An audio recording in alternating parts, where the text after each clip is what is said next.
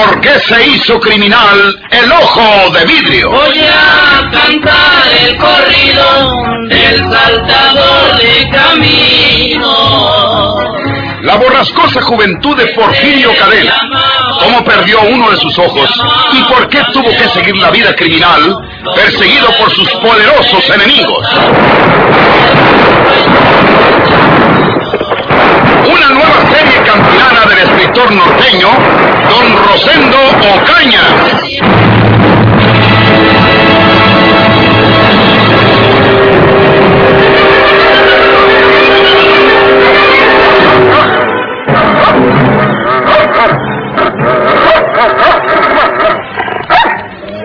Ya estás igual que ese desdichado de Andrés, Ulofia.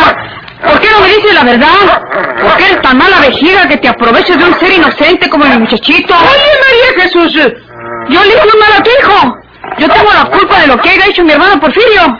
yo no tengo a tu muchacho, mujer. Eso dices. Al fin me estaba diciendo Andrés hace ratito. Yo no sé nada. Yo no tengo que ver nada. ¿Y luego qué? Ahí va saliendo con que lo tiene un logia. Pero no es verdad, María Jesús. Yo tengo hijos chiquitos. ¿Qué? ¿Y es que iba a ser un mal al tuyo para que Dios me castigara y se llevara a uno de los otros? No, María Jesús. Me gusta para que seas pura embustera, Eulogia. Pero yo sé el modo para que me entregues a mi hijo ahorita mismo. Aquí traigo con qué querer. ¡No, María Jesús! O me entregas a mi muchachito o te mueres, Eulogia. María de Jesús. Guarda esa arma, María de Jesús. ¿Qué? ¿Quién me habla por detrás? Yo. Rafaelita, esta vieja desgraciada de Eulogia no me quiere entregar a mi muchachito cuando el mismo Andrés me acaba de decir que ya lo tiene. No es verdad. Mintió Andrés. Tu hijo está en casa, María de Jesús. ¿Qué? Rafaelita, ¿lo ves? ¿Lo ves, María Jesús? Nosotros tenemos en casa a tu hijo, María de Jesús. Vámonos y te lo explicaré todo por el camino. Rafaelita, me vuelve el alma al cuerpo. Si mi muchachito está con ustedes, quiere decir que está bueno y sano. Y ni siquiera eres para pedirme una disculpa, María Jesús, por haberme insultado achacándome el robo de tu hijo. Pues, uh, pues, pues, pues también Andrés me dijo que tú lo La tenías. disculpa se la debe a Andrés Ausón, señora Eulogia. Él le dijo a María de Jesús que usted tenía a su hijo. Descargue usted su enojo en contra de Andrés.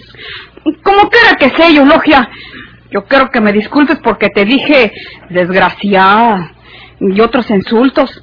Mm, Tienes la bondad de disculparme. Pero Andrés me lo dijo en serio, el condenado. Y, y ya que nos miramos, Eulogia Vázquez, a ver cómo vamos arreglando nuestro asuntito en estos días. Tú eres esposa de Andrés y yo también.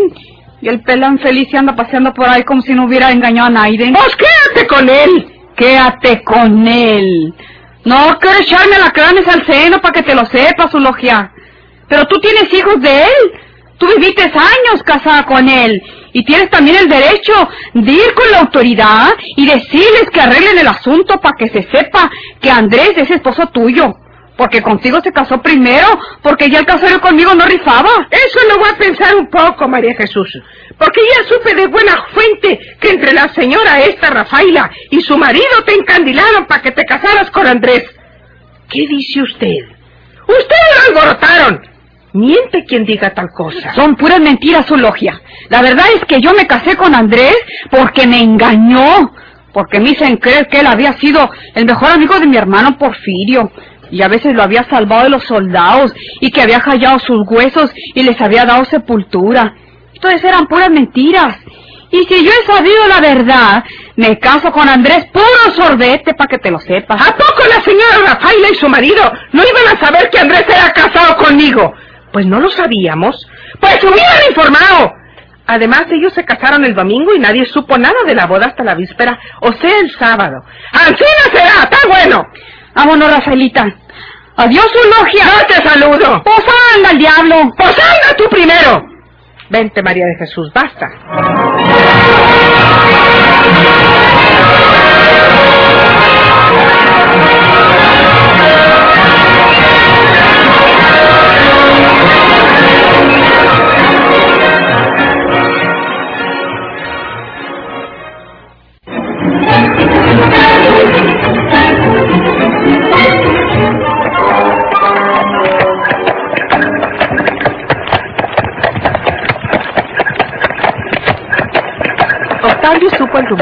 Andrés Ausón dijo una noche en el tendajo de don Gaspar que su venganza iba a ser sacrificar él también a tu hijo y que ya sabía dónde lo habías dejado para seguir a Porfirio. Pame, desgraciado.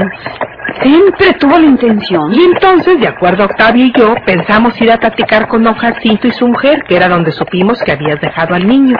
Tuvimos una visita y se nos hizo muy tarde. Don Jacinto y doña Catarina se acuestan con las gallinas, como suele decirse. Y cuando llegamos en el guayín, ya la casa estaba a oscuras. No quisimos tocar y nos fuimos quedito por el redil del jacal hasta llegar al corredorcito o al portalito interior. Los viejos estaban dormidos en el patio mientras el niño dormía en su camita bajo el portalito. Dormía profundamente. Alma mía de mi vida. No nos hablamos entre sí, Octavio y yo, pero nuestros pensamientos eran los mismos. Octavio llegó hasta la camita, tomó al niño en sus brazos y se retiró con él tan silenciosamente como habíamos entrado. Ya en el Guaín, Octavio me explicó que tuvo la idea de que si les pedimos al niño a los viejos, no hubieran accedido sin orden tuya, y dónde localizarte para avisarte del peligro que corría tu hijo. Hicieron muy bien, Rafaelita, muy bien hecho. Yo les explico las cosas a doña Cata y a don Jacinto para que sepan la verdad. Y dime, Rafaelita, ¿cómo está mi muchachito? ¿Bien? Muy bien, encantado.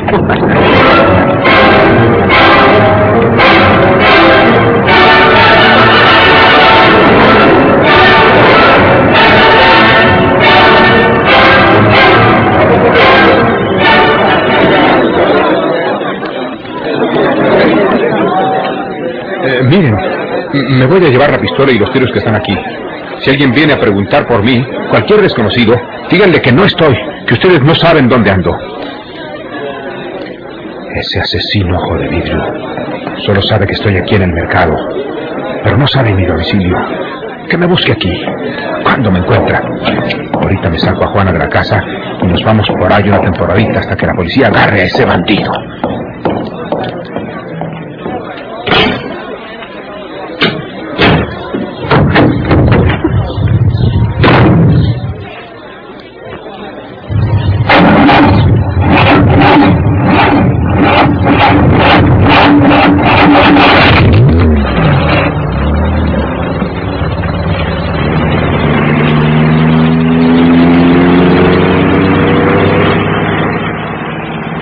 Camioneta podemos irnos Juana y yo hasta la capital. Se me olvidó decirle que se arreglara, pero como esté me la llevo. Al cabo aquí llevo mi chequera, gracias a Dios.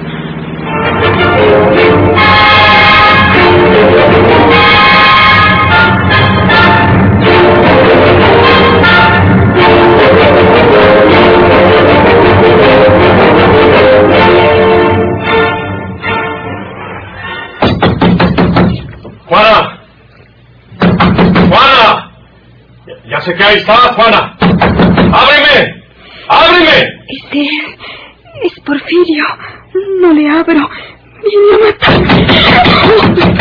Juanita, no vengo a seguirte un mal, Juanita. Vengo a despedirme de ti porque me voy muy lejos, para otro lado. ¡Abre, Juanita! Ay, oh, ¡Abre! oh, Dios mío. ¡Abre! Y Felipe dijo que venía para acá. ¿Cómo sabría Porfirio nuestro domicilio? Si Marines dijo que no se lo había dicho.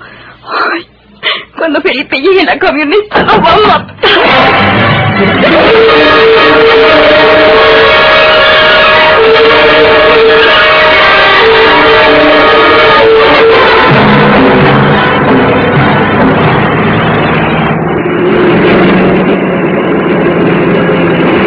Gracias a Dios que voy a llegar a mi casa. Juana conocerá el pito de la camioneta. Necesitamos irnos inmediatamente, aunque sea el encapillado. ¿Qué? ¿Quién es aquel hombre que está recargado en la pared?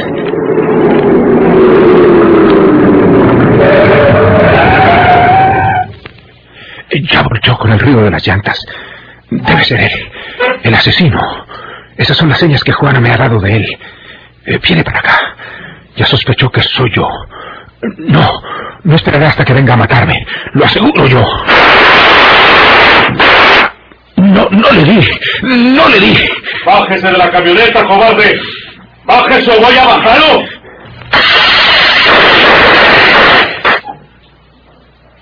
Maldito. Le pegó al parabrisas. Viene avanzando pegado a la pared. ¡Bájese, cobarde! ¡Bájese a pelear!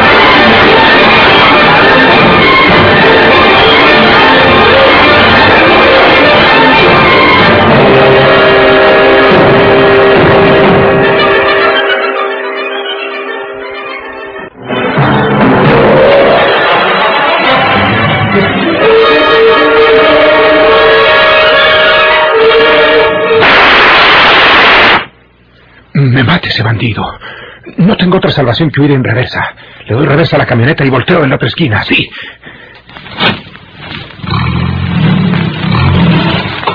¡No corras, cobarde! ¡No corras! ¡Párate! ¡Párate! ¡Párate, te mato! ¡Párate, cobarde! Eh, no, no me mate. Yo soy su amigo. Yo nunca he tenido mala voluntad. No me mate. No me mate. Píquele por donde yo le diga. Haga lo que le diga o se muera antes de tiempo. Píquele por esta calle de acá. ¡Pronto! Como ahorita iba volado para atrás. ¡Pronto! Sí, es que me estoy usted. No me apunte con su pistola.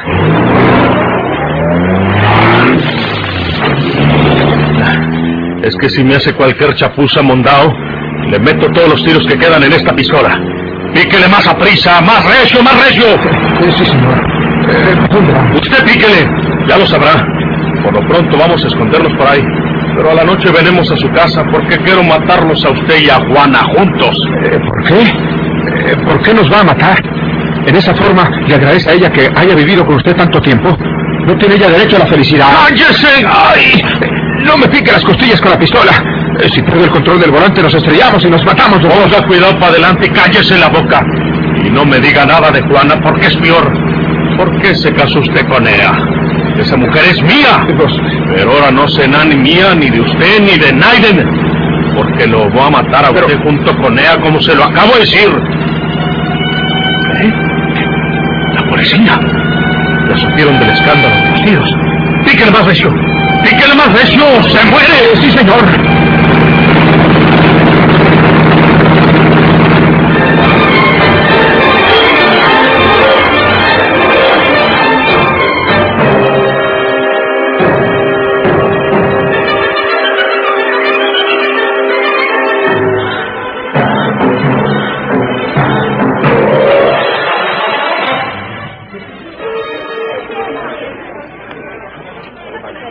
Soy Godínez, el inspector de policía.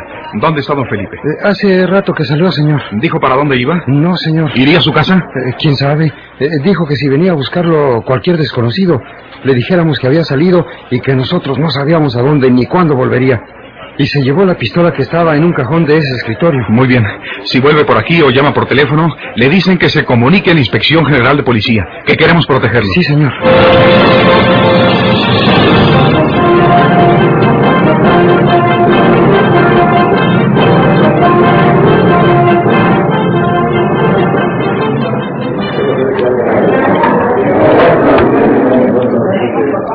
Cierren esa puerta y retiren a esa gente.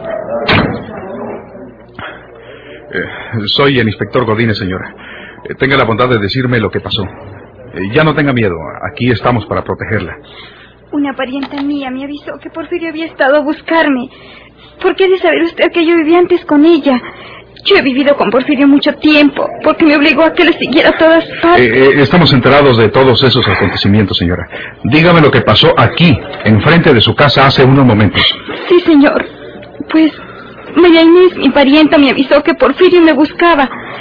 Yo me casé con Felipe considerando que ya nunca volvería a verlo. Pero al saber que me buscaba, estuve segura de que trataría de matarme. O matarnos a los dos. A Felipe y a mí. Le telefoné a Felipe al mercado y se lo dije todo. Yo creo que el pobre venía por mí. Porque cuando Porfirio golpeaba esa puerta y me pedía a gritos que le abriera, de pronto lo oí gritar amenazas en la calle y se oyeron muchos tiros. Y yo creo que Felipe venía por mí, pero se detuvo al ver a Porfirio junto a la puerta. Y entonces Porfirio le disparó. Tal vez Felipe está herido o muerto. ¿Porfirio Cadena sabe manejar automóvil?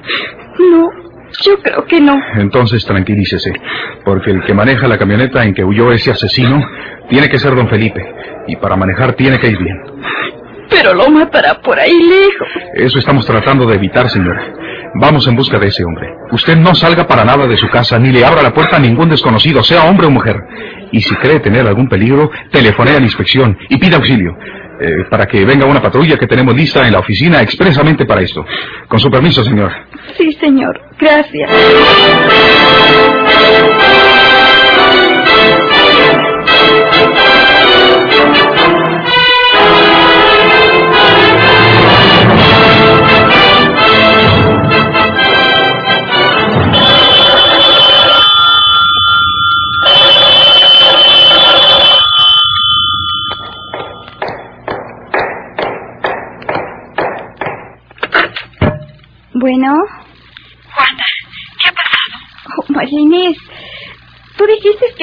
Dado este domicilio a Porfirio y resulta que vino a buscarme.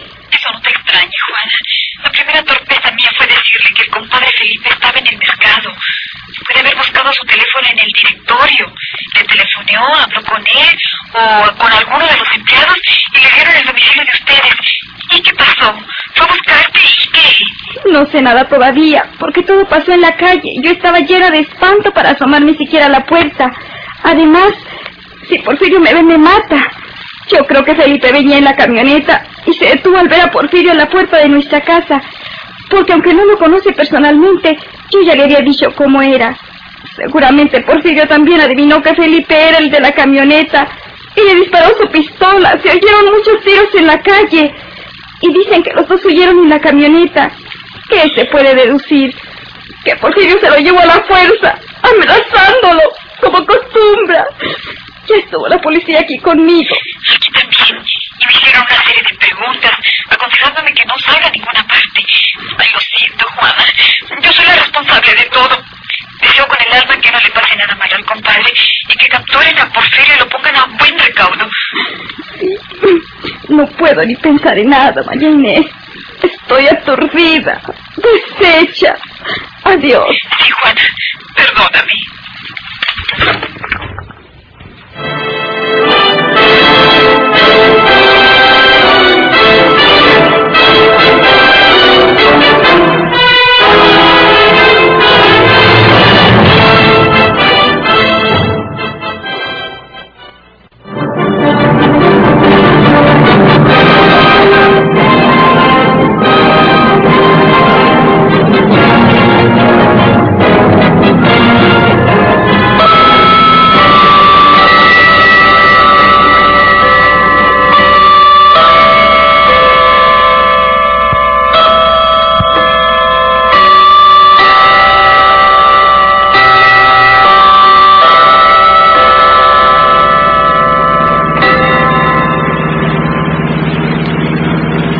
Ahí tiene que estar la policía, vigilando su casa.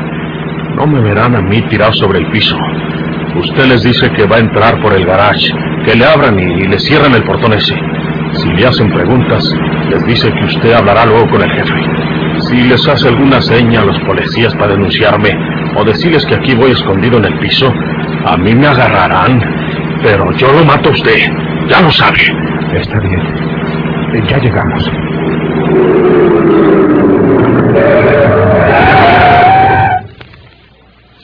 Don Felipe, ¿es usted? ¿Qué pasó con ese criminal? ¿Dónde lo dejó? Huyó. Se fue. Ábrame la entrada del garage. Tenga la llave del candado. Cuando venga el inspector, hablaré con él. Sí, sí, don Felipe. Cuando meta la camioneta, cierre el portón. ¿eh? Sí, señor.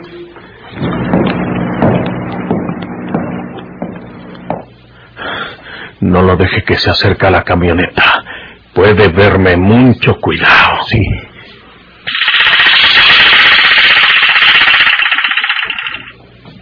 Listo. Pásale, don Felipe.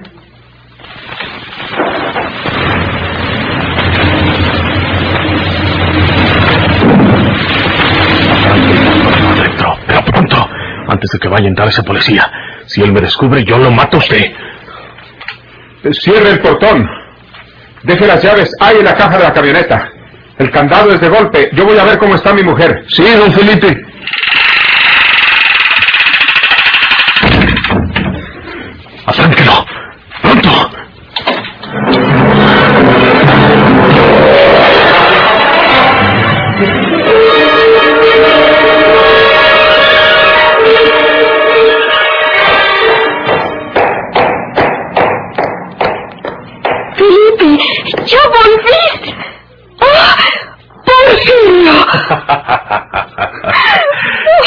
Traje, Juana. Te lo traje porque quiero matarlos a los dos juntos.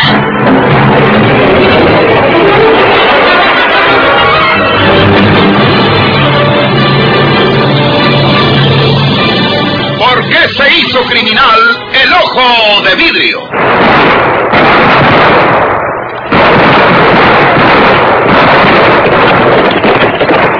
Muchas gracias por su atención. Sigan escuchando los vibrantes capítulos de esta nueva serie rural. ¿Por qué se hizo criminal el ojo de vidrio? Se disfrazaba de arriero para asaltar los poblados. Burlándose del gobierno, mataba a muchos soldados, nomás blanqueaban los cerros, seguros sin calzones.